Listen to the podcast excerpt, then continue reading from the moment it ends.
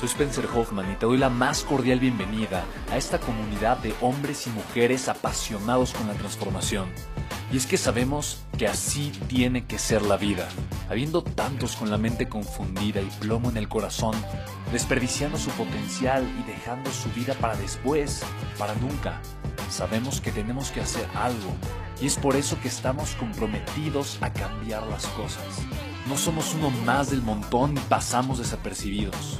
No le hacemos caso al miedo ni huimos del dolor de pagar el precio. Y sobre todo, no cargamos con el pasado ni con el arrepentimiento porque vivimos en el presente. Creemos en la grandeza y la creamos.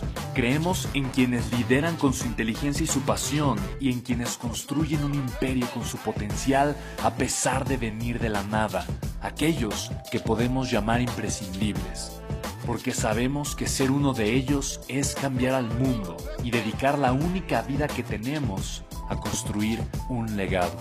Bienvenido a tu podcast, Una vida, un legado.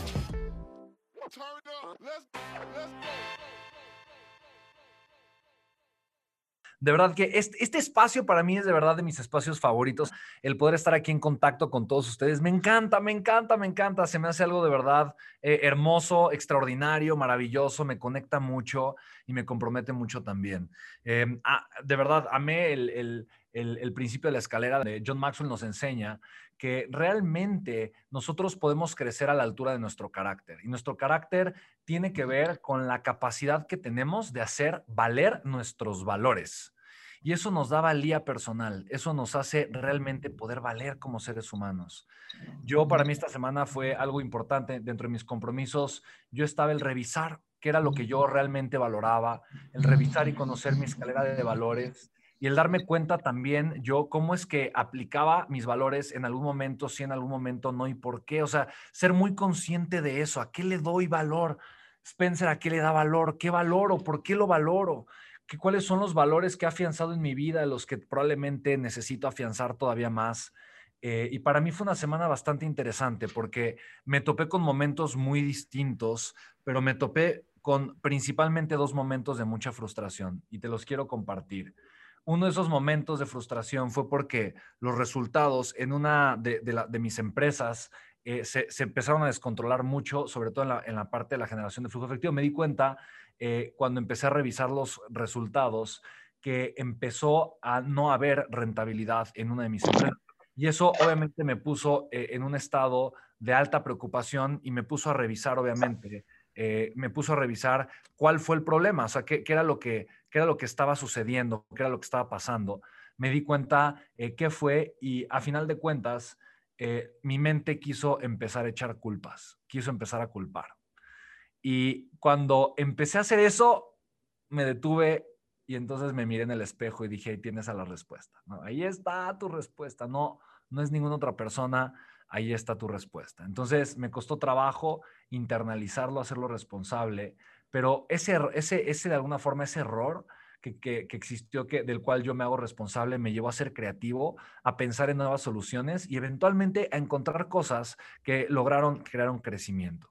Eh, otro de mis compromisos, yo lo, pude aplicar también en el momento en el que me di cuenta eh, de, una, de una gran falta de carácter de una de las personas en otra de las empresas eh, que tengo, me di cuenta de un gran error en el carácter de una persona importante eh, que consideraba yo un gran, uno de mis grandes líderes como tal eh, eh, en, una, en una de mis empresas, porque me di cuenta que, que, me estaba mintiendo, me di cuenta que me estaba escondiendo cosas, que me estaba escondiendo información, me dio mucha tristeza, pero con mucha paz y con mucho amor tomé la decisión correcta, que fue inmediatamente dejarlo ir, ¿no? O sea, inmediatamente hablar con él, hablar con el equipo y obviamente ser totalmente transparente, transparencia radical, integridad radical y tomar una acción inmediata, ¿no? Entonces, soy consciente de que obviamente eh, este tipo de, decisiones muchas veces es más fácil pues querer hacerte de la vista gorda, ¿no? Me es más fácil a veces o me era más fácil pues de repente tal vez decir, no, no, hago como que no pasa nada y simplemente busco arreglar la situación con la persona, mejorar la relación con la persona pero hoy soy mucho más consciente como empresario que yo no puedo permitir ese tipo de faltas o de errores de carácter, eh, porque literalmente eso crea una cultura y eso podría afectar no solamente a otras personas, pero a la cultura de la empresa, de la organización y eventualmente a todo el equipo. Entonces hoy soy mucho más consciente que ser una persona de carácter no implica actuar en mi beneficio personal, pero implica actuar en, la, e, e, en concordancia con la visión que tengo en un beneficio colectivo. Entonces, yo hoy lo veo y es mi responsabilidad servirle mejor a las personas con mi empresa, con lo que hago y con todo el equipo que estamos formando. Y si yo me permito tener errores de carácter, estoy bajando dentro de la escalera, no subiendo dentro de la escalera, como dice John Maxwell. Y yo apunté la frase que mencionó John Maxwell, eh, que dice, todas las victorias públicas son consecuencia de victorias privadas y simplemente eh, he sido consciente antes de irme a dormir cuáles son las victorias privadas que tuve durante el día de hoy. He sido muy consciente de eso. Tuve, tuve algunas victorias privadas de, las que yo me siento contento, me siento orgulloso. Fui constante con mi entrenamiento físico, con mi buena eh, nutrición y alimentación, a pesar de que no era cómodo, de que no es fácil. Estoy teniendo semanas intensas ahorita, entonces eh, son semanas de mucha exigencia emocional, física y todo. Sin embargo, no he dejado de crear y de cultivar los hábitos eh, con los que yo me comprometí conmigo. Así que pues, siempre puedo mejorar, pero para mí fue una semana interesante de grandes retos, como de, ah, sí, entonces con que, con que aprendiste y con que te comprometiste con, los, los principios de la escalera de riqueza, pues ahí te va, ¿no?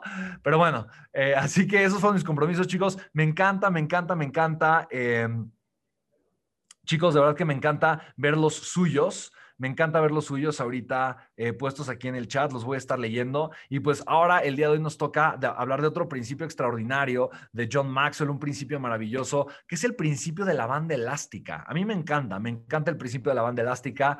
Ya no voy a decir que es mi principio favorito, pero sí es un principio que me gusta mucho. Entonces, literalmente, chicos, eh, lo voy a compartir ahorita. Es un principio extraordinario, estoy muy emocionado. Eh, qué bonito es podernos estirar, de verdad qué bonito es por nos estirar. Me llegan, me llegan de verdad al corazón, me, emociona mucho, me pone la piel chinita porque de verdad me, me, identifico y conforme John Maxwell eh, estuvo platicando y, contaba acerca de qué significa estirarse, cuando habla también de lo difícil que es estirarse, yo de verdad no, no, no, no pude eh, evitar pensar los momentos en los que yo he estado estirado en mi vida.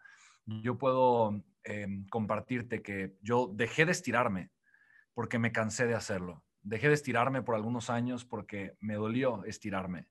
Y después entendí una de las cosas más hermosas que yo he podido entender en mi vida.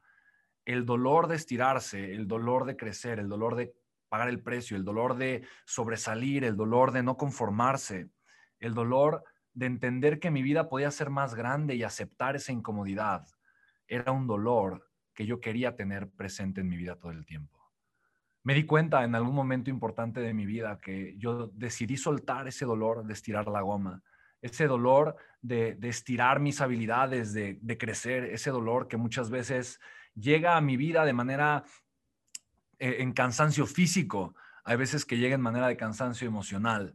Hay veces como ahorita que llega con ya una voz desgastada de que, quiere descansar y, y quiere simplemente no, no decir más nada. Hay veces que llega eh, con el dolor de tal vez no poder estar algunos días con mi familia, con mis hijos, de poder de repente tener que estar viajando, de poder tener que estar haciendo ciertas cosas. Y después recuerdo que cuando he optado por elegir tal vez no estirarme, he intercambiado yo el dolor consciente por un, un dolor mediocre, un dolor inconsciente. Ese dolor de la mediocridad, ese dolor de la comodidad, ese dolor de simplemente dejar pasar la vida, que la vida se vaya, que la vida se escape, de no hacer nada. Es un dolor que el día de hoy de manera consciente elijo no volver a tener en mi vida. Porque el dolor en la vida, como bien dice el Dalai Lama, no es opcional. El dolor no es opcional, pero el sufrimiento es una elección. Una elección que hacemos muchas veces de manera inconsciente. No somos conscientes porque duele. Estirar la liga duele te lo comparto, duele, es incómodo, es algo que a mí no me gusta. Y te comparto que hay veces en mi vida donde he estirado mi liga y he sentido que estoy a punto de romperla. Y dentro de mis notas yo escribía eh, y puse, estira la liga, pero no la rompas. Y ahora subrayo esta parte de no la rompas y le pongo un tachecito a un lado. Porque entiendo que yo, por más que he estirado mi liga, nunca la he roto. He llegado al punto en donde ha dolido, ha sido incómodo, he creído que he llegado a mi límite de estirar la liga, pero de repente he conocido otras personas que han estirado su liga 10 veces más que yo, que han estirado su liga en situaciones mucho más adversas que la mía, que han estirado su liga con la vida realmente en contra de ellos. Que realmente para mí estirar la liga, ¿qué significa? Ponerme un poco incómodo, tener un poco de cansancio físico, tener un poco de cansancio emocional.